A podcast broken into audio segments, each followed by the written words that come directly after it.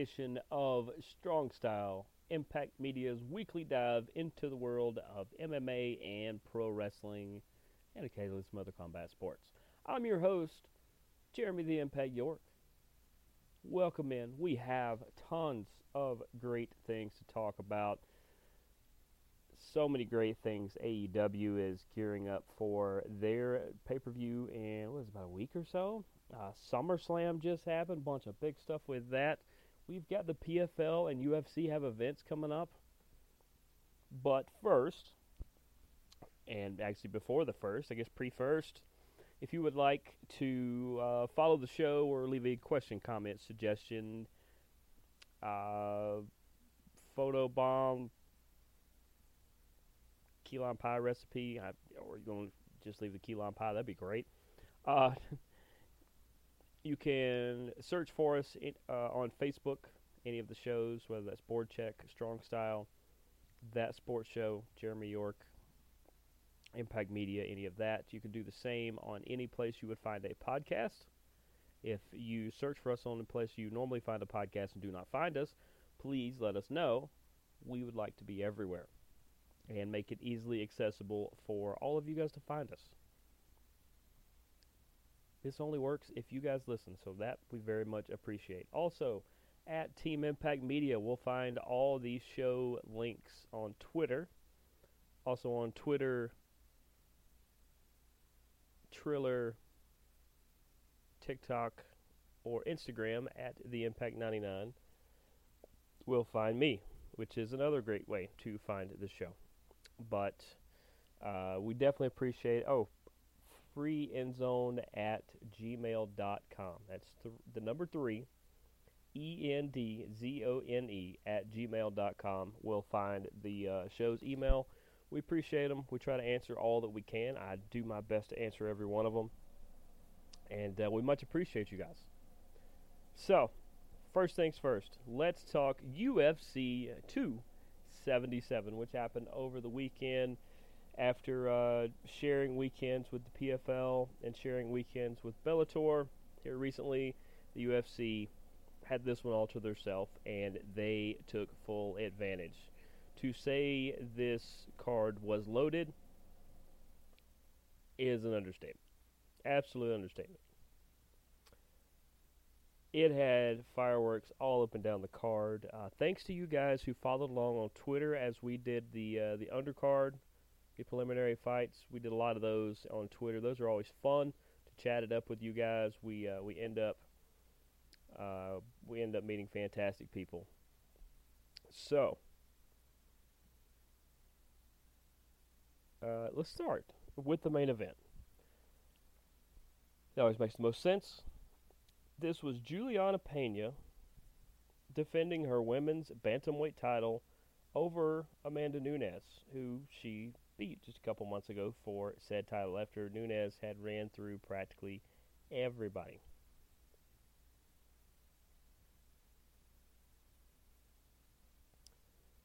This thing went the distance. It went all five rounds. And at 50 to 45 to 43 to 44, various things like that. Uh, Amanda Nunes is your new and new ban- women's bantamweight champion.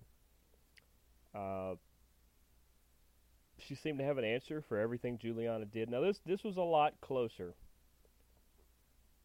than the judges gave them credit for. This was a lot closer, and I'm not just defending Juliana, and I'm not trying to bash on Amanda because she 1,000% won this fight. Some people were saying the first time they fought that maybe Amanda was getting a little complacent because she was running through people so bad in two different divisions. She is champ, champ again now, by the way. That uh, maybe Juliana just caught her. I, I, don't think that's the case. Juliana's good enough to beat her. Uh, there are also also some that say Amanda come out more focused. She she said after the last fight that there were a lot of distractions in her life uh, that she was trying to iron out. She felt distracted at her own gym. That was American Top Team, at the gym she was attending. So uh, she went off and made her own gym that uh, I hear is doing pretty well, and apparently it did pretty well. Got her focus back. She felt like she wasn't fully supported in in the American Top Team room, but it's kind of crowded there. They got a lot of a lot of beasts, a lot of bangers, a lot of just all out, massively great fighters. I get it.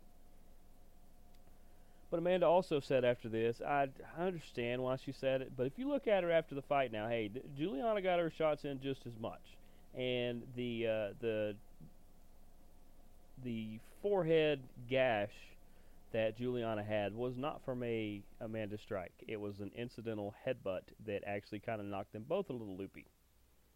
More Amanda than than Juliana, but Juliana took the uh, physical damage. But this fight, people were a lot of people were immediately saying, "Oh, there there needs to be a rematch." Maybe, not right off. And I don't want to punish Juliana. I don't I don't want to seem that way because in no way is this doing this.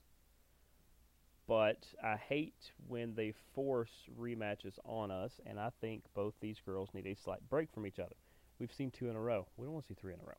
This, if not, we're going to get the Figueiredo Moreno stuff, and I'll get into that in a minute. Uh, I think Amanda should take on somebody else. I think Juliana should take on somebody else. If they both win, then let's do it again. But uh, congratulations to Amanda. She absolutely deserves this. This is something that years ago nobody would have ever thought could happen.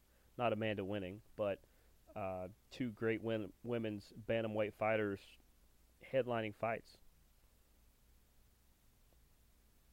You know, Ronda helped usher that in, but people like Amanda are keeping that going. People like Cyborg are keeping that going. People like Kayla Harrison, they keep that going. So, congratulations to Amanda.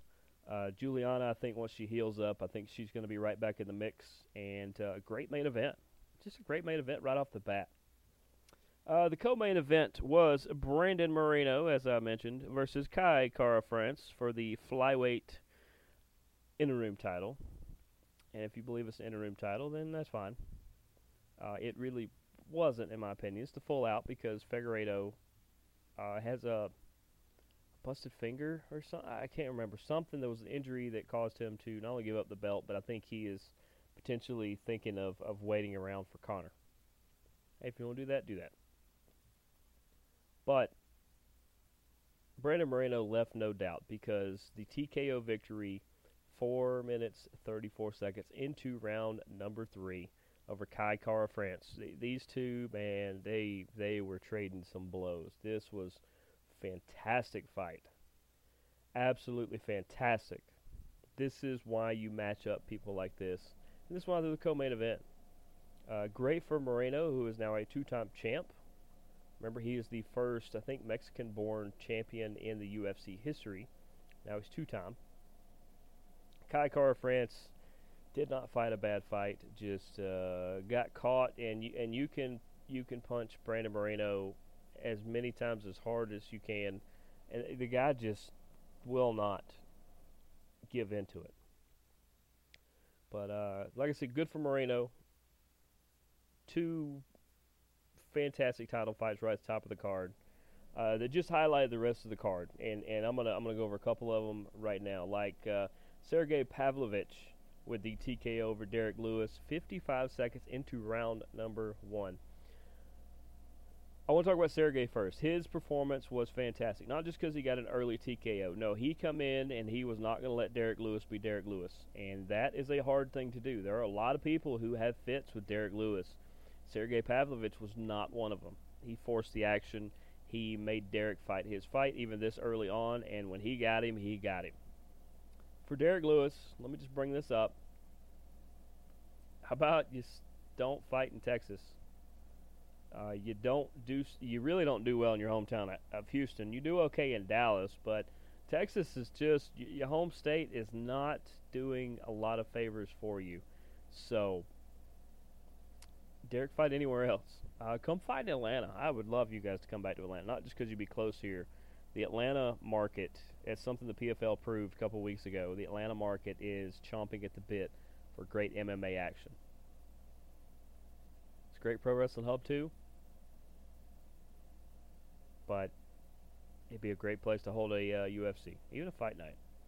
Um, Alexander Pantoja over Alex Perez by submission. That was fantastic. Just a minute and a half in. Magomed Ankalaev with the TKO over Anthony Smith. Let's talk about this one. Here's what happened. This makes it three weeks in a row with a catastrophic injury causing a premature causing a premature ending to a fight. Somewhere in round number 1 somewhere in round number 1 Anthony Smith uh, hurt his leg. He knew he hurt his leg. And uh, he got himself through that. And uh, we really didn't notice too much until after the round, he goes to he goes to uh, go back to his corner, and he's got a pretty noticeable limp. So we're like, hold on, what's going on there? Um, and then in round number two, he does a very un Anthony Smith like thing.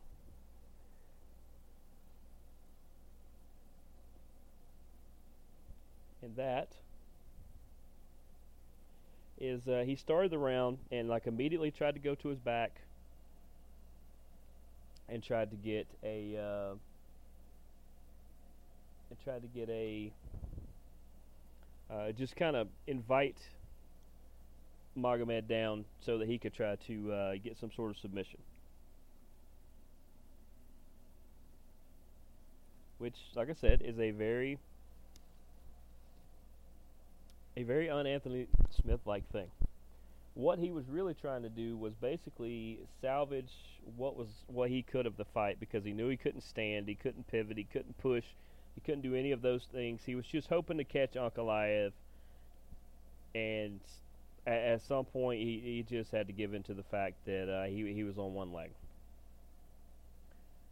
He was literally a one-legged man in a butt kicking contest. That's just unless the other guy's got no legs, it's hard to win those. And uh, ultimately, I, th- I don't know if it's a it's a busted ankle or a busted leg. I do not know that yet, but I do know that he is having surgery. What's today? Wednesday tomorrow. I think it, it it's lower leg. I'm pretty sure, and uh, he will be having surgery tomorrow. I'm sure we will hear more about it on the Believe You Me podcast with with the he co-host with Michael Bisping. But uh, that is just not the way you wanted to see that fight because Magomed Ankalaev is already an undefeated or uh, 18 and one. He had one loss. He is a monster. But Anthony Smith, not sure how many more runs he's going to have. Not saying he's old, not saying he's washed up. You just never know how these things work. You know, not everybody's Glover Teixeira, and and you know, getting those those uh, getting those big time opportunities late in your career. Um, more than likely, you're looking six eight months or better, whatever it is. And uh, Anthony Smith will bounce back. We know he will. His his fighter spirit. Um, make sure to send him some well wishes. You know, we do. Thoughts and prayers are with you on a speedy and healthy recovery, Anthony. And uh, Magomed Ankalaev, the problem is this fight, if it would have shaped out the way it was starting, I could easily make the case that the winner of this should be the number one contender.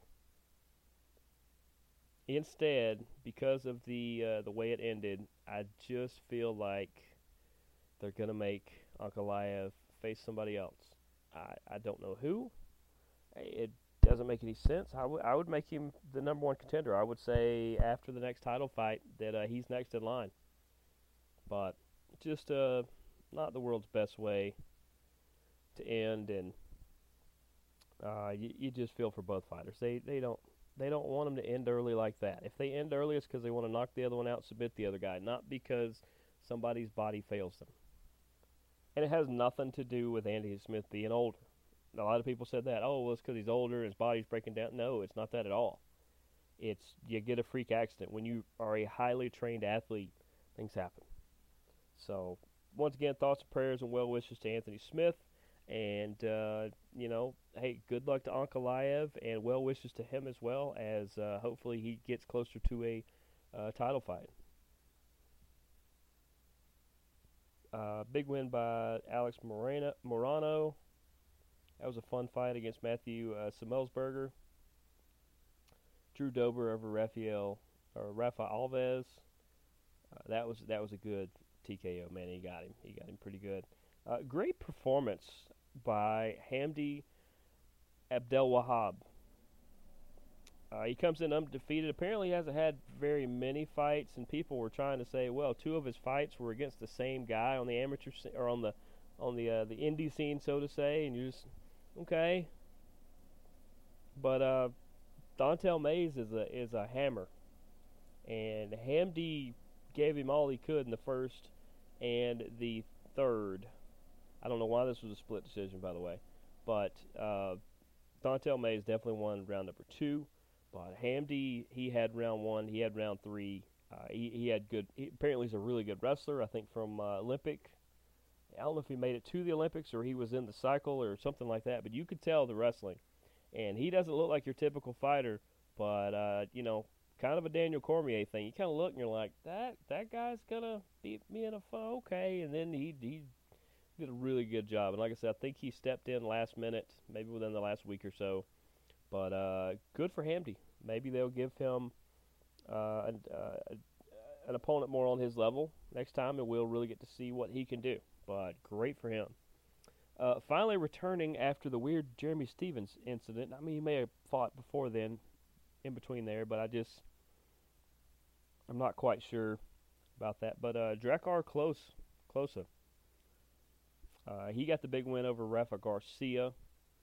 Uh, you know, it, it, it's the thing that happened. They uh, Jeremy Stephens shoved him while they were at the weigh-in, and Klose, like his head snapped back or something like that, and he ended up getting whiplash, and it made him sick the next day, and and just.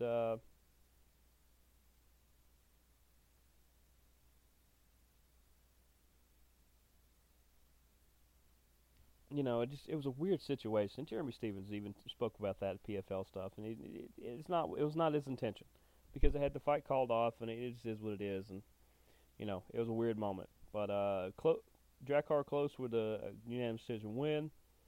Uh, Michael Morales with the TKO over Adam Fugit. Look that one up. That was a fun one. Jocelyn Edwards with a split decision over uh, Ji Yeon Kim. Women's bantamweight, man, it's that's that's a that's a banger of a of a division for sure.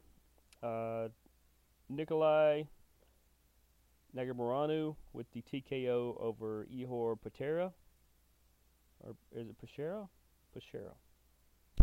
Never got it right. D- just like just like Orion, uh, I think it's Kos or Koska. Orion, he got the unanimous decision win over Blood Diamond. No joke, his name is Blood Diamond.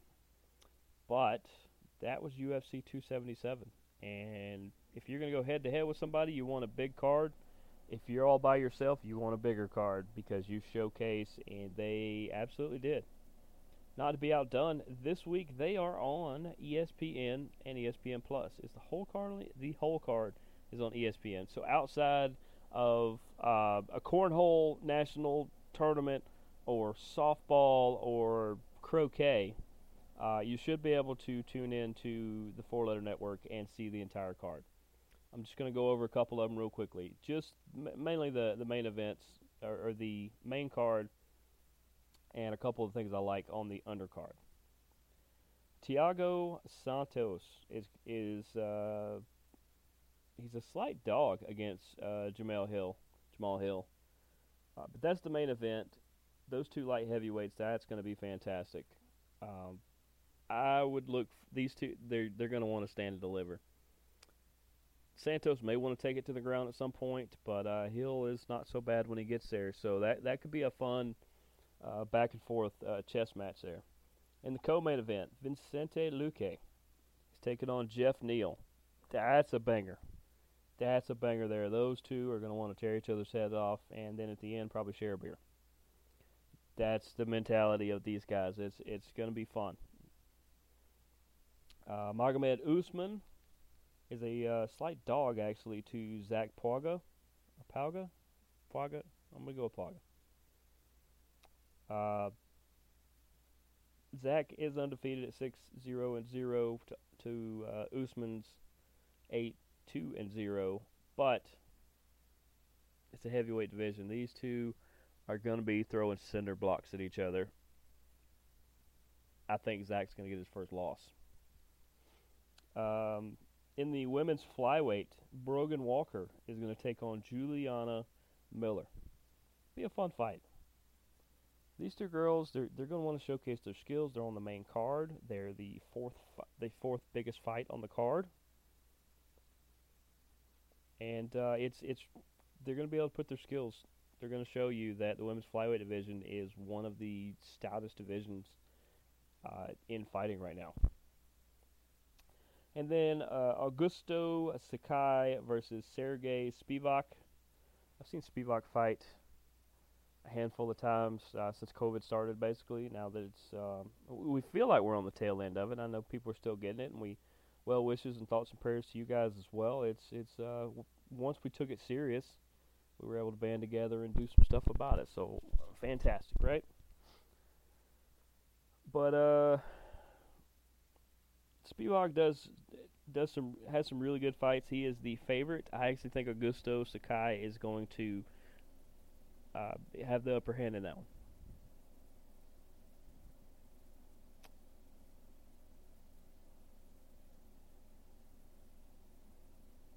Sam Alvey is going to have his 52nd professional fight against Michael Lesnichuk, who is a giant favorite. Uh, Sam Al- Sam Alvey can still can still do some really good things, but I think you gotta go Michael Lesnichuk in that one. Uh, just I like Sam Alvey; seems like a real good dude, but at some point uh, you got to move on before it gets really bad. Um, you got Cory McKenna versus Miranda Granger for the women's strawweight uh, division. That's uh, almost the first fight. I'll get to the first one in a minute. The the opener. That's going to be fun. Also in the women's bantamweight, that we just saw a bunch of banger fights there. Uh, Mayra Bueno Silva versus Stephanie Egger. That's going to be fun. Those two are going. Those two matchups are going to are definitely going to uh, open up the card just guns blazing. It's gonna be fantastic. But if we're gonna keep talking fighting, I just previewed this weekend's UFC. We have to talk PFL. PFL. As their first week of playoffs start this weekend, they are in New York. Did they change?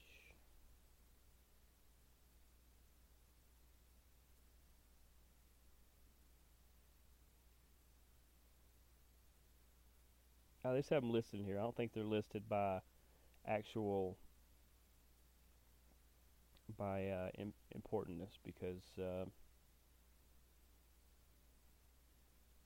yeah, there's I, I, don't, I think they're just listed on here. Okay, uh, the first three fights. Actually, the first seven fights are going to be on ESPN Plus, and the top four. I guess that's the main card. The top four, which will be the actual playoff matchups in the light lightweights and light heavyweight divisions. Those will actually be on on regular ESPN. Once again, barring a uh, uh, badminton, you know, a, a badminton semifinal or whatever. Um, there's a lot of good fights on the on the uh, undercard. Uh, Corey Hendricks, Marthin Hamlet. That's that's pretty fun. But let's talk about the main events. The the main card. Uh, Robert Wilkinson versus Delan Monte. That's. I told you guys before, Delan Monte is the most intense athlete I have ever spoken with. Uh, almost to a scary level, but not necessarily because he seems he was super cool about it. But he is very intense. He is very fiery. He could it could have been because he was coming off a big win, a win that people didn't think he was going to have. But uh, you get the one versus four seed here. Uh, Robert Wilkinson has the coolest mustache in fighting.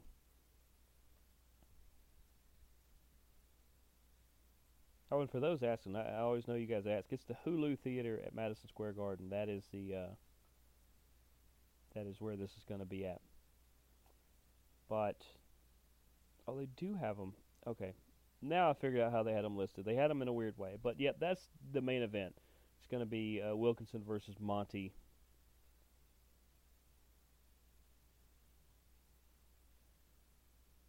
The co-main event is going to be Olivier Aubin Mercier versus Alexander Martinez. Martinez had the fantastic performance and win over Clay Collard that helped propel him into uh, the playoffs. Uh, those two are going to want to they're want to trade on their feet for a minute, but I believe Aubin Mercier is going to want to take this to the ground, and Martinez is just as happy to be there. So we'll see how that one plays out. Um, I will give I will give my predictions here in a minute. Another semifinal will be Amari Akhmedov versus Josh Silveira. Amari might be the heavy favorite in this. Not the heavy favorite, but he's probably the favorite. A lot of people say that hey, Amari's going to use his, his striking to uh, to uh, get Silveira maybe down, and, and once he gets him on the ground, he's he's going to finish him there. Well, Silveira showed that he could stand and bang with the best of them, and it it may not get to the ground unless there's a already unless it involves a finish. But uh, that's going to be fun because Silveira is also undefeated at this point. Uh, and then what I thought was going to be the main event, but turns out it's going to be the opener on the main card. Anthony Pettis versus Stevie Ray. This is the second time they met. The first time they met, Stevie Ray pulled the upset. Not going to call it a big upset because they're both pretty good. Stevie Ray pulled the upset on Anthony Pettis and propelled himself into the playoffs. Stevie Ray ended up winning with uh, his version of a twister, and it popped one of Anthony Pettis's ribs loose or out or some, uh, whatever it did. It put him in a very uncomfortable spot, and Anthony Pettis wanted to be out. Out of that fight quickly, which he found himself out of. Um, so let's go to it. Let's let's start right there. Anthony Pettis versus Stevie Ray. I think this is very much they're they're going to start on their feet. Uh, Pettis tried to take this fight to the ground, and that's when Stevie Ray got him. So I feel like Pettis is going to want to stay on his feet and try to trade with him, and he does have I think a slight height advantage. Stevie Ray's a smaller guy, but he hits just as hard, if not harder, than Pettis. I'm taking Stevie Ray to go two and zero oh against Anthony Pettis, and and uh, the highest paid guy, Anthony Pettis, in PFL, will be going home with a first round exit. Um, Amari Akhmedov versus Josh Silveira. Who's the better fighter right now? Probably Amari. But give me Josh Silveira. Give me Josh Silveira. I think he's going to find a way to get this done. It's going to stay on, like the other fighters, they're going to try to stay on their feet more, and I think it's going to come to bite Amari a little more than Josh because um, Amari actually after his win, couple uh, what a month or so ago, even though he was a winner, he was the only guy we didn't get a chance to speak to because he took a ride to get checked out at the hospital. I'm not sure if it's an injury or uh, you know, it could be all kinds of stuff to get that uh, you decided to go get checked out. Could have been a cut, anything like that. But I feel like that is gonna go into Josh's favor somehow, conditioning wise or something. So give me Josh Silveira. Um, Olivier Aubin Mercier versus Alexander Martinez.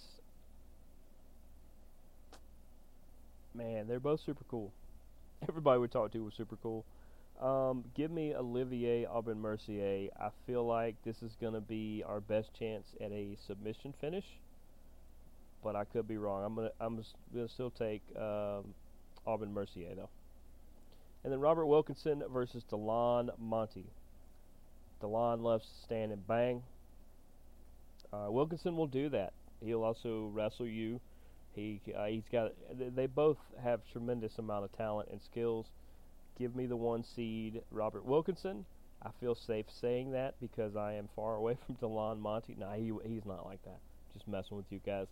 Uh, I just feel like Robert Wilkinson is going to have the upper hand in this one. So to recap those real quick, I got Stevie Ray over Anthony Pettis. I've got Josh Silveira over Omari Akhmedov. I have Olivier Aubin Mercier over Alexander Martinez, and I have Robert Wilkinson over Delan Monte. I am going to do my best. I do not know when this starts. I I really don't know when this starts. Uh, we can we're going to try to see if we can figure that out uh, in the next couple seconds. Um, I am going to do my best to. Uh, oh, we got it. Oh, there we go. Looks like Looks like it's going to start at 7. Main card is going to start at 7, which means that the undercar will probably start at 5 or so. That's that's about what they did, the schedule they kept here in Atlanta. Um, I'm going to do my best to live tweet and follow along on Twitter like you guys do for the main card. Um, and uh, you guys feel free to join us um, at the Impact 99 is where I, I will be uh, popping in and out on that account. And uh, follow along. Let us know what you think. Tell me I'm dead wrong. Tell me I'm dumb. That's fine. or say, hey, man, that's a good point. Bring up stuff. It's so much fun. Uh, you know, a couple times ago in following along with one of the UFC events, uh, we ended up talking to a champion um, in, a, in another um, in, in another organization. So uh, definitely check that out. And that's going to do it for the MMA talk for this week. Uh, but before we get into SummerSlam and some other fun things, now here is a message from, about our friends at betonline.net. Uh, make sure to go check them out. They have uh, all kinds of fun stuff, which we will talk about here in a second. But uh, until then, check out our friends at betonline.net. This is Jeremy the Impact York from Board Check, That Sports Show, and Strong Style. BetOnline.net is your number one source for all betting needs and sports info. Find all the latest sports developments, league reviews, and news, including Major League Baseball, MMA, boxing, and golf. BetOnline is your continued source for all your sporting wagering information, including live betting, esports, and scores. And betonline.net remains the best spot for all of your sports scores, podcasts, and news this season. BetOnline.net is the fastest and easiest way to check in on all your favorite sports and events. Head to the website today or use your mobile device to learn more about the trends and action. BetOnline, where the game starts. And we are back on Strong Style. Welcome back. Jeremy the Impact York, your humble host. Remember, go visit our friends at betonline.net. They have not just wager opportunities, they have podcasts, they have shows, they have articles. They do a lot of the research for you to make it easy. So go check out our friends over at betonline.net. Now, let's just talk about the obvious. I'm not going to talk about Raw and SmackDown this week because we had a big pay per view. What big pay per view? That would be SummerSlam. And it had some intriguing things and it had some just awesome things. And yes, I am foreshadowing something. Let's talk about it. Out of the gate, remember, I always tell you guys, your main event is your main event. You think it's going to be your biggest match, your your biggest build match, which it was. Your first match you think is going to be your second biggest match. It's how you build a wrestling card. The first match out of the gate is the one you think is going to be the second best, or on paper is the second best. So what match did they start with? They started with the WWE Raw Women's Championship match, Bianca Belair and Becky Lynch. And these two, this was almost like an MMA affair at this point because these two beat the crap out of each other. Back and forth moments. I have to say, you guys know I'm not a big Bianca fan. I think I, I, she hasn't won me over, but I got a lot more appreciation for her. I already respected her and appreciated her. I have a little bit more appreciation for her because of this match. I felt like it was, I mean, it went 15 minutes. 15 minutes. Not to be outdone, we'll, we'll get to one in a minute that was super short, and you'll see why. Uh, 15 minutes. And Bianca ends up retaining. Fine. Uh, I'll get past that. Fine.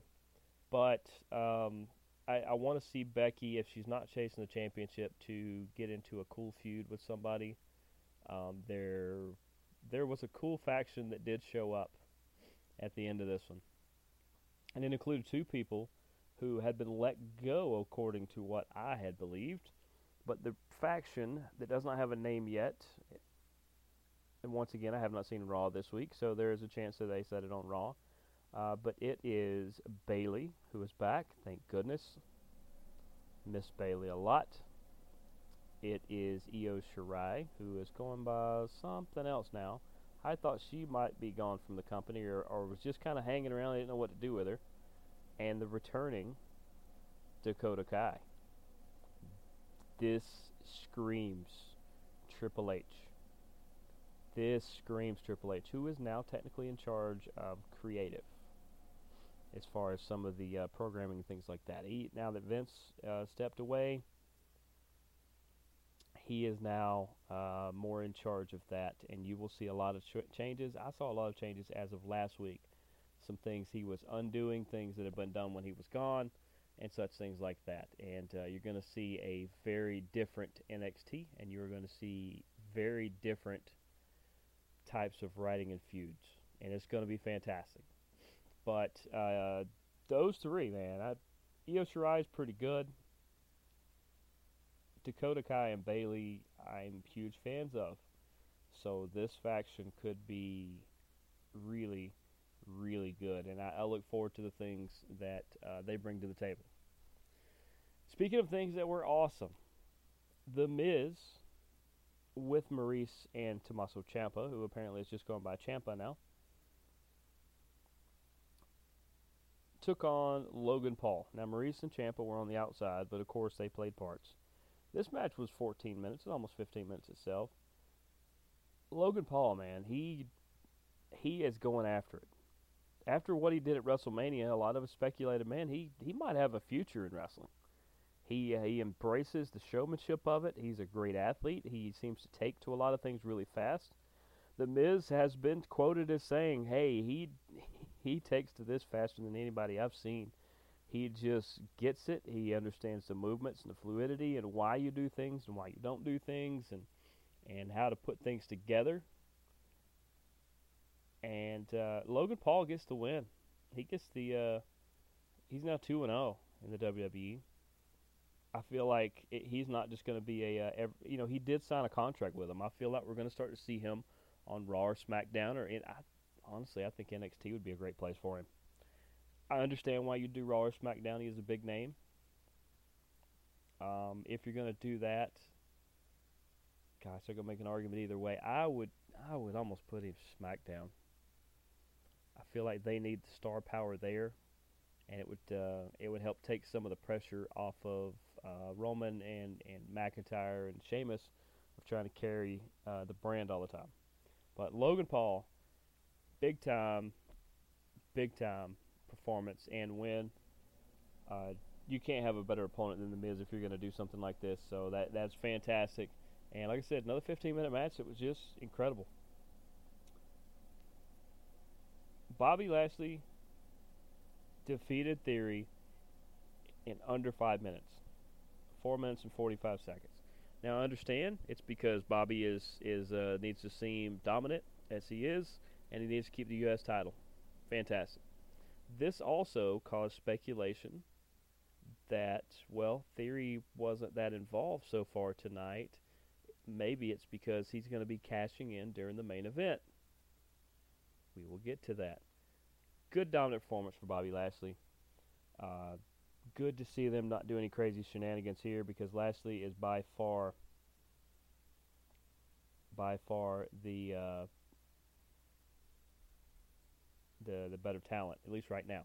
Theory has a, a big upside, but not right now. Uh, we had the Mysterios take on Judgment Day, which is uh, Finn Balor and Damian Priest. Now Rhea Ripley has been back. She seems to be the uh, the uh, the pivot point, which is fantastic. She seems to be the the one that really sets this group off. We do know Edge has returned, so we will uh, we will see what role he plays in a lot of this. Uh, if I'm not mistaken, he played a role in this match. I don't remember much of the match. It was uh, about 10 minutes or so. Good match. Glad the Mysterios finally win something because they, they just job out to everybody, it seems like. And uh, they, uh, they did fantastic in this one. Um, Happy Corbin took on his former Colts teammate, Pat McAfee. We all know the WWE and Vince mantra that a lot of times uh, you get humbled when you're announcers or other things that uh, you're humbled a lot of times. Well, Pat McAfee did not get humbled in this one. Pat McAfee in a 10 minute match. He's in fantastic shape. So is Happy Corbin. Once again, the opponent matters. Pat McAfee wins this match, wins this SummerSlam match. That's fantastic. He is uh, super cool he is the same person away from a microphone as he is uh, in front of a microphone, and it gives them another option to pull someone, you know, off the off the desk to potentially have matches like this. And I think he's he's a, a great one to do that. Good for Pat. The Usos, that is Jimmy and Jay, of course, and Solo Sikoa's brother, I think. Yeah, something like that. Y'all guys don't know that defeated the Street Profits as they should have. Jeff Jarrett was a special guest referee. A little controversial towards the end, but uh, about 12 or 13 minute match. The Usos are the better tag team. I don't know who's going to beat them. They really don't have an established team that's good enough to do that. Um, and it needs to be an established team. So unless they're bringing one in, I don't even think NXT has one that would make sense. But uh, the Usos retain; they are still the undefeated, the un, un, well, I guess undefeated, the undisputed WWE Tag Team Champions. And uh, it was fun seeing Jeff Jarrett, knowing that he was part of uh, Flair's last match. Well, I'll talk about in a minute. Uh, just a night later. Ronda Rousey took on Liv Morgan for the SmackDown Women's Championship. Uh, it was an okay match. And the reason it was okay is it was only about four and a half minutes long. A lot can happen in four and a half minutes, but it uh, it seemed like to me this was the match that got cut. That and maybe the Lashley one too, where you know you're running short on time, you know the main event's coming and you just tell these two, hey, you got five minutes. Is what it is. So hopefully they'll have a, another one, a rematch or something on SmackDown, and get to fully get into this match for at least at least ten minutes, at least fifteen. But uh, controversial because Ronda slaps on a hold on on Liv Morgan and uh, Morgan kind of halfway rolls her up, which is kind of the champion she is. She's kind of the uh, underdog, which is fine. But um, yeah, I want to see more from this before they move on, before Ronda moves on to something else. because I, I think Liv should take a, a little bit longer for her for her moment here. Then we get to Roman Reigns with Paul Heyman versus Brock Lesnar in a last man standing match for the undisputed Universal Championship.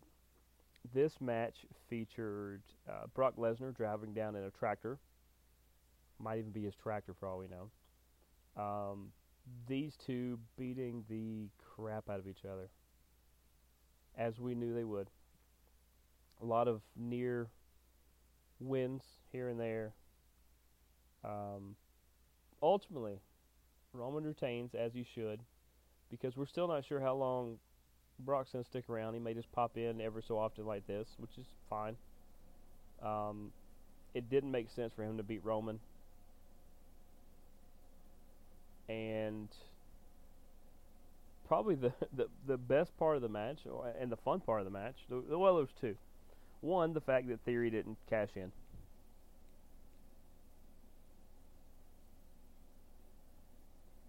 Because it, it would have ruined it. And two, that uh, Brock Lesnar at some point used the tractor to basically pick one side of the ring up, and Roman Reigns went spilling out of the other side. Uh, never seen that one before. Definitely never seen that one before. So, what I think it was a solid show. Uh, what we do rating systems, we do out of five. Let's do it out of, out of five stars.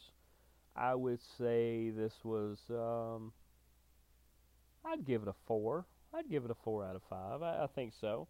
The the last man standing match was great.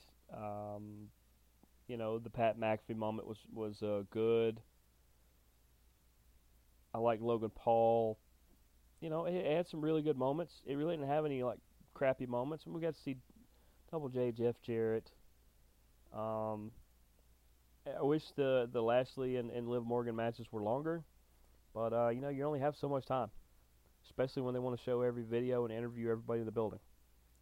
But uh, that was SmackDown. Not SmackDown. That was SummerSlam. The next event they have coming up, if I'm not mistaken, is Clash at the Castle. Uh, that is going to be. I think it's going to be live streamed through the Peacock Network and the WWE Network. Uh, Saturday, September the 3rd. So we got a little bit of time. We got about a month. We, we have an actual calendar month until then. But uh, Clash of the Castle, that one is going to be in Cardiff, Wales, which uh, is interesting because the PFL will be there next week. But um, there you go. There's SummerSlam. I'm going to talk a little NXT a little later on. Or no, let's talk NXT now because did I did I make any I did make a SmackDown um, note, and that was that the Drew versus Sheamus match and the uh, Shillelagh match, bar match, or what, whatever it was, even with Sheamus's buddies, Ridge Holland and Butch, that came d- that were down there and in the middle of it. Uh, Drew ends up with the win. He's going to face Roman. Now we know that Roman won at Clash at the Castle.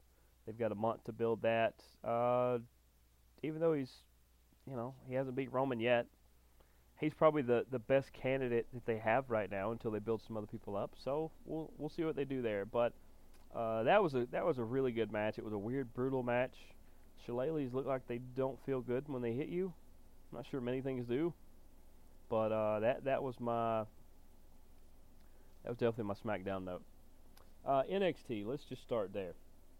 We get the return of Zoey Stark who's a good talent, who they extremely believe in because she walked right back in from being injured for eight months and immediately got a title shot.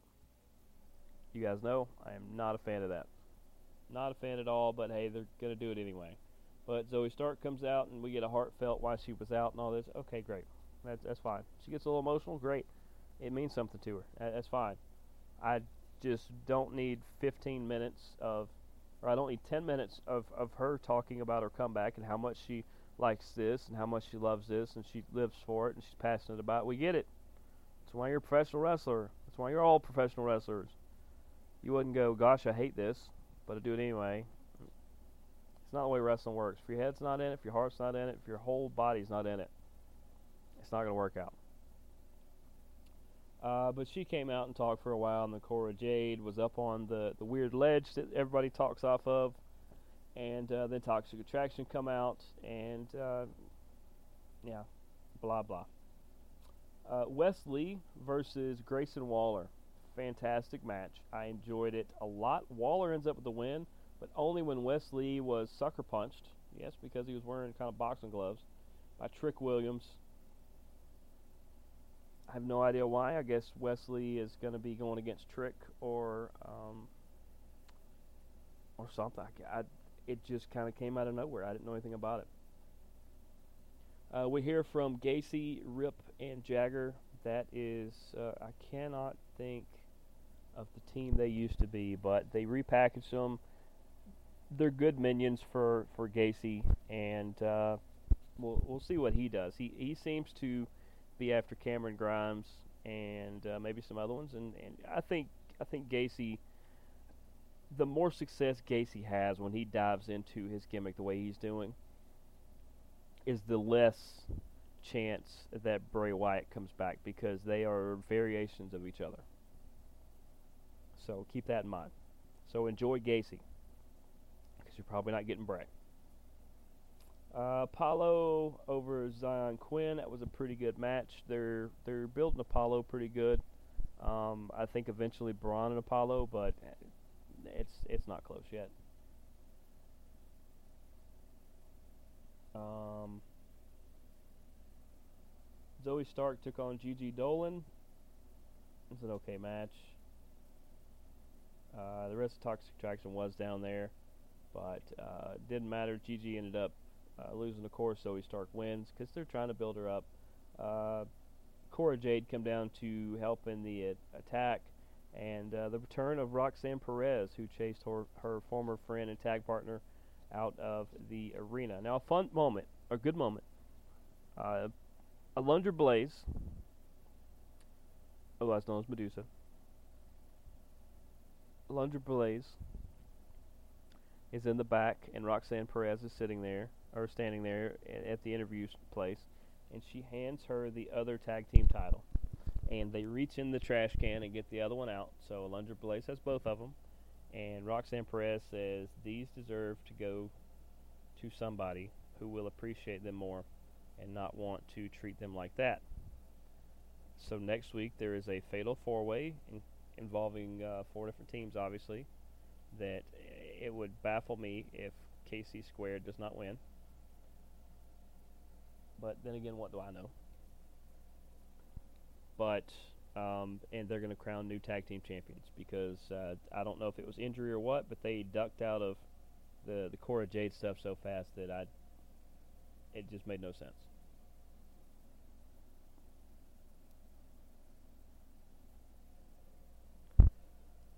But where were um, Tiffany Stratton and Wendy Choo getting into uh, a bigger feud is going to be happening sooner rather than later. The backstage stuff and all that it's it's been great. I look forward to seeing these two go, and because uh, Tiffany's been getting better, she was very green when she started, but she is really jumping into uh, being Tiffany Stratton. I think she's former maybe even Olympic, but former gymnast, and uh, she's a great athletic talent. And Wendy Choo with with her, all of her shenanigans are are great as well. Uh, we get J.D. McDonagh who starts in the crowd, yet he has a uh, live microphone, you know, because they hand those out. I like that uh, he said he he didn't get to introduce himself, so he introduced himself to random people in the crowd and asked things about them and said things about them, and um, more than likely, most of them were plants. Let's be honest. Talked about Wade Barrett. Talked about uh, Vic Joseph, the, the announcer, the the timekeeper, the ring announcer, all kinds of things. Then he called out Bron Breakker as uh, he we all knew he was going to do, and said, uh, "Yeah, we should do this." And Bron said, "Let's do it." So those two are going to face. The problem is why would you bring J.D. McDonagh all the way across the pond? He came from NXT UK. If uh, he's just going to be a feeder mouse for Bron, which makes me kind of think maybe JD's going to beat him, which means he needs to be a better technical wrestler than Bron and outmaneuver him, and that's going to be a tall, be a tall test for sure. Um, Giovanni Vinci had a match with Andre Chase. Yeah, it was a lot better than you'd think that matchup would be. A lot of people aren't big on Andre Chase. I think he's very good at what he does. And uh, then building Giovanni, we knew he was going to win, but this was a solid match. That uh, actually, after the match when uh, Vinci was going after Chase, Nathan Frazer showed up. So maybe we're going to get Vinci and Frazer now that he is back. Um, Indi had a squash match and won it against Ariana Grace. We get the Tony D'Angelo family, which is him and is it two dimes or stacks or whichever one he didn't throw in the river that AEW keeps exploiting. And uh, Legado del Fantasma's tag team. Th- those four took on the Diamond Mine. Uh, the Diamond Mine had a moment where they, where Roderick Strong smashed one of the Creed brothers by accident, we'll see what happens there. I thought I thought Diamond Mine was going to split up, but good for the Tony D family. They get the win. Let's go to Impact Wrestling next.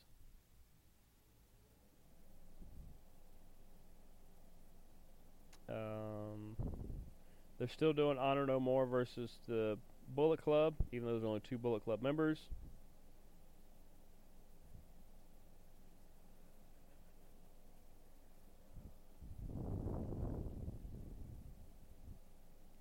They are starting to dive into their Ohio Valley Wrestling things because uh, Tiffany Nieves took on Jada Stone. They're both from Ohio Valley Wrestling. That is kind of the NXT of Impact Wrestling, even though we don't get it on television much. I think you can get it part of their network.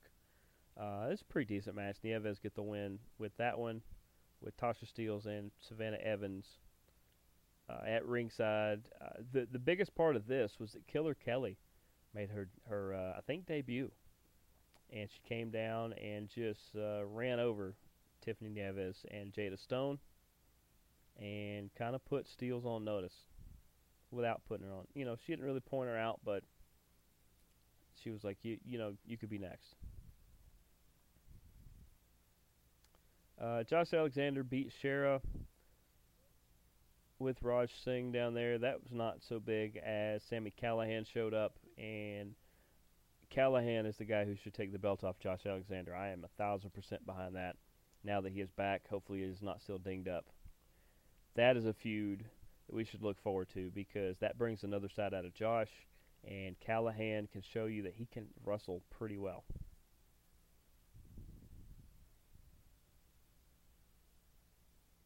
Um, Rich Swann took on Kushida this was a really good match. It's a really good matchup. Swann is a guy who can kind of keep up with Kushida, who can move around very quickly when he wants to.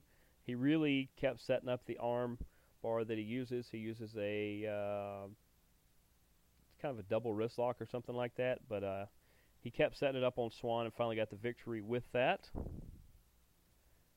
Uh, as I said, Ric Flair had his last match on Sunday. Uh, that card was absolutely stacked, by the way. The main event was Ric Flair and Andrade versus Jeff Jarrett and Jay Lethal. Jay Lethal, who had been training Flair the uh, for the comeback, the whole last part of it.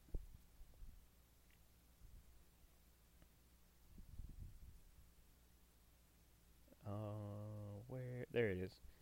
Listen to this card. This this was the card for Flair's thing. I told you the main event uh, which Flair won, by the way? Yeah, Josh Alexander versus Jacob Fatu, who is part of the, uh, you know, the Samoan wrestlers. He's one of the uh, biggest ones on the indie scene right now. Uh, you had Deonna Purrazzo versus Jordynne Grace versus Rachel Ellering. Sign me up. That was probably phenomenal. You had the Briscoes versus the Von Erichs for the first time ever. Goodness. Wow. Um,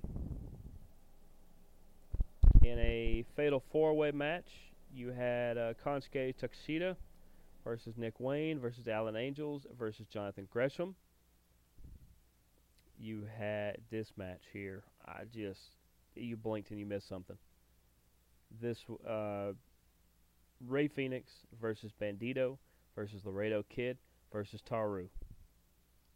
Holy crap. You had, uh, for the first time in a long time, Eddie Edwards and Davey Richards got back together for the Wolves. They took on the Motor City Machine Guns. And uh, Killer Kross with Scarlett, his bride, took on Davey Boy Smith Jr. Uh, there was also a legacy match where Ricky and Kerry Morton took on. I forgot who they took on. I forgot. Uh, there was a New Japan Young Lions match. There was a Bunkhouse Battle Royal. Just classic, awesome card. And uh, congratulations to Ric Flair. Just uh, tremendous, tremendous uh, career. There is is nobody like the Nature Boy, and there will never be anybody else like the Nature Boy. Ric Flair. Uh, what do we got next? New Japan. New Japan this week, we got to see Sanada, I'm a big fan of, versus Jay White, who I'm a slightly lesser fan of, but I still like Jay White a lot. Uh, this one went back and forth. There were a lot of false finishes. Sanada has a move set. Jay White does too. All those guys in New Japan, they have move sets where very rarely do they do the same moves that somebody else does. Everybody has like their own set of moves. It's crazy. Uh, Sanada is just like one half step under being a really big dog or being really important. Uh, I wish he'd take that next step. He's so close a lot of times. Uh, Jay White is that guy, is one of those top guys, and uh, he ends up with a victory in this one. Sanada goes back to the drawing board. We got to see uh, Kazuchika Okada versus Jeff Cobb. Jeff Cobb is another one that is is so close to being a super main eventer that uh, he he just he's phenomenal. And in fact, he was a main eventer. He was under a mask when he was in Lucha Underground. I bet you guys can figure out who he is based off his finishing move. Go figure it out. But Okada wins this. Um, just ex- New Japan every week, exceptional matches. So much. It's like watching AEW here. Over there, it's everything is just dream top level matches. Speaking of AEW, let's get into AEW now. Big things you need to know about Rush versus Moxley. Moxley, of course, retained, but my goodness, this was better than even I thought it would be. Rush is a future world champ. Uh, him and Andrade, and I can't remember who I put with him last week, but if they form a trio, holy cow. Uh, oh, it was uh, his brother. Rush's brother is Dragon Lee. If they add Dragon Lee to Andrade and Rush, my goodness, they might be trio champs. Uh, Jericho comes out, runs his mouth. Him and Moxley are going to fight in two weeks or a week. I think it's next weekend at uh, whatever their their big show's going to be. Uh, some really funny lines between the two of them. Uh, but the line I liked the most was when Jericho kept referring to it as an interim title. Oh, you're the interim champ, interim champ, interim champ. Yeah, I'll take that off of you. Well,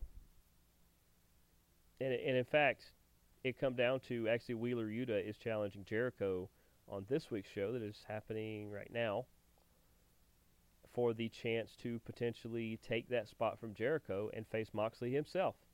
But Moxley says he says if you think interim was ever a word we were go- or was ever appropriate to this title from the time I won it, you are sadly mistaken. And I agree. He is the world heavyweight champ. CM Punk is also the world heavyweight champ. We have two champs. There is one way to solve that. Whoever is the champ when CM Punk returns, we're going to see that match. I would love to see Moxley and CM Punk. That's that could be a really good match. Uh, there's going to be a trio tournament, a trios tournament, the finals of which will be at All Out on September 4th. I guess maybe that's their big show. Um, Ricky Starks took on Danhausen for the FTW Championship. Of course, he beat Danhausen in about four and a half minutes, and he did what he did last week, which caused Danhausen to call him out. Uh, he said, "You know what? I'm not done. I still got something in the tank. It's an open challenge to anybody back there, and who steps through the curtain? Even though it's not a curtain, it's a walkway. Hook. Let me fill everybody in. Hook young uprising star, Hook, who is part of the same faction with Ricky Starks, uh, Powerhouse Hobbs. Think they have another member, but I can't remember. This led by Taz, his team Taz. Hook, who is the son of Taz, he comes out and proceeds to give Ricky Starks everything under the sun he can come up with. And oh, he does. And in the end, your new FTW champion, yep, his dad's belt, is an unrecognized AEW belt, but is a recognized global championship. Uh, Hook is your FTW champion. Ricky Starks kind of apologized afterwards to the crowd. And then Powerhouse Hobbs smashed him. So looks like Team Taz doesn't exist anymore, which sucks. I like a lot of Team Taz. Ricky Starks is unbelievable, and Hook is on his way to being. Um, not really a good match, not a good start. The Young Bucks are trying to find a trios third member. Looked like they were thinking Hangman. Kenny Omega is the obvious choice. But uh, before they could get with Hangman, the Dark Order showed up, and uh, they were wishing him a happy birthday. So happy birthday, birthday, Hangman. Uh, Young Bucks looked a little, a little down, a little depressed, maybe that uh, they they weren't allowed to play in the reindeer games there. But uh, I, I see them doing some stuff here soon. I said Kenny Omega should be close to coming back, and Young Bucks partnering with Omega, another level of awesome.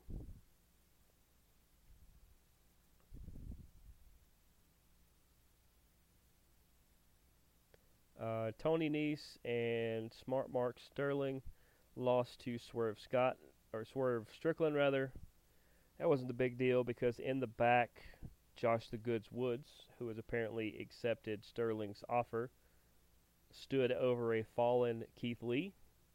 Uh, you guys are gonna like Josh Woods. He's uh, he's very uh, MMA and fluid, the way that uh, Jake Hager is. Uh, but he's a little smaller of a guy than Hager. Hager's like six six. He, Josh is like six four. You guys are gonna like Josh, uh, unless of course you're a Swerve and Lee fan. You're not gonna like that he knocked your guy down. Thunder Rosa had a good a good title bout against uh, Yamashita. She ended up retaining her belt. This is what I don't like is they have Pac and Thunder Rosa defending their belts against random people out of nowhere. That doesn't mean anything. There's no build up. They, you can see that they're just placeholders, and they, they, since they don't know what to do with the belt yet, they're just uh, just kind of standing pat and I don't like it. Uh, give me a give me a worthy contender. I mean Yamashita is, but give give me somebody that there's a build up to. And I understand you can't have the same people in all the time. And Thunder Rosa, I don't have a problem with her being champ. I don't have a problem with Pac. Just I should have at least heard of their opponent. But it is what it is. That led us to the main event: Bryan Danielson versus Daniel Garcia this was a fantastic match until uh, it looked like at one point that I don't know if they're playing this up or not. Looked like a point that Danielson had maybe concussed himself or had some sort of neck relapse or something. He'd had some concussion issues before and neck issues before that kept him out for years. Uh, they they kind of played it up. In the end, Daniel Garcia wins when Jake Hager interferes and helps him win. But um, I don't like that they were talking about his neck injury and playing it up like that. And I hope that wasn't real. I hope. I mean, not you know. I hope it wasn't as bad as it looked. That led us to AEW Rampage, where Lethal, Sanjay Dutt, and Satnam Singh went against Orange Cassidy and the Best Friends. Uh, Orange Cassidy ends up with the win. Then they get attacked by the other three, and Wardlow comes out to save them. Not sure what that means, but uh, Wardlow looked like he wanted a piece of Satnam Singh, so uh, we'll see where that goes. I think that's a waste of time for both of them. Ethan Page beat the holy crap out of Leon Ruffin. Um, Ruffin reminds me of Cheeseburger from Ring of Honor. It's it's uh, just a smaller dude who's really good at working with a lot of people. Ethan Page needed a win, and he got a win. Uh, they talked to Cole Karter, and the factory come out, and uh, QT Marshall and all, and said, "Hey, can um, yeah, you, you should join us." They made a lot of jokes about swimming with fishes and things like that. He's the Tony D'Angelo member that I told you that they, the way they wrote him off after they let him walk, he didn't re-sign his contract, was they had his character get thrown in the river mafia style. Can't make this stuff up, guys. Uh, Lee Mo- Moriarty beat Matt Sydal with a little underhandedness, but uh, he, he, was able to beat him. Uh, Lee Moriarty is a, a big time talent too. That I, I, look forward to some fun things he did. He comes from the Nightmare Academy. Uh, Claudio Castagnoli came out, and then we and then he called Wheeler Yuta out so they could celebrate their championship wins. And that's when Jericho come out. And that's when we get the Yuta versus Jericho match. I guess this week to determine who faces Moxley in a couple weeks. The acclaimed are apparently going to take on the Gun Club in a dumpster match. This happened once before the New Age Outlaws years ago, which was Billy Gunn and the Road Dog. I don't know why we're having a dumpster match, but okay. And then Ruby Soho took on Anna Jay. Anna Jay gets the win in this one. And uh, they're they're playing up Anna Jay, and this time it's Ruby Soho who continues to job out for new talent that are not on her level. But it is what it is. And this show is what it is. And, and that means it's over. Because that's all we've got for now. Tons of stuff coming up in the next couple weeks. As I said, Friday, PFL playoffs. It'll be Wilkinson versus Monte. That is in New York. Uh, UFC Fight Night will be going on this Saturday, and uh, I will be live tweeting as much of those as I can. Mostly the main cards, I believe. We're going to try to. Is that where, that's what producer Sassy is telling me? Producer Sunshine is is giving me the thumbs up as well, which is kind of weird. She's giving me the okay look, so we're probably doing that, and uh, lots of fun stuff coming up. But for now, I'm Jeremy the Impact York. This has been Strong Style. We will see you guys next week. Deuces, gooses. Go watch wrestling. Go watch fighting.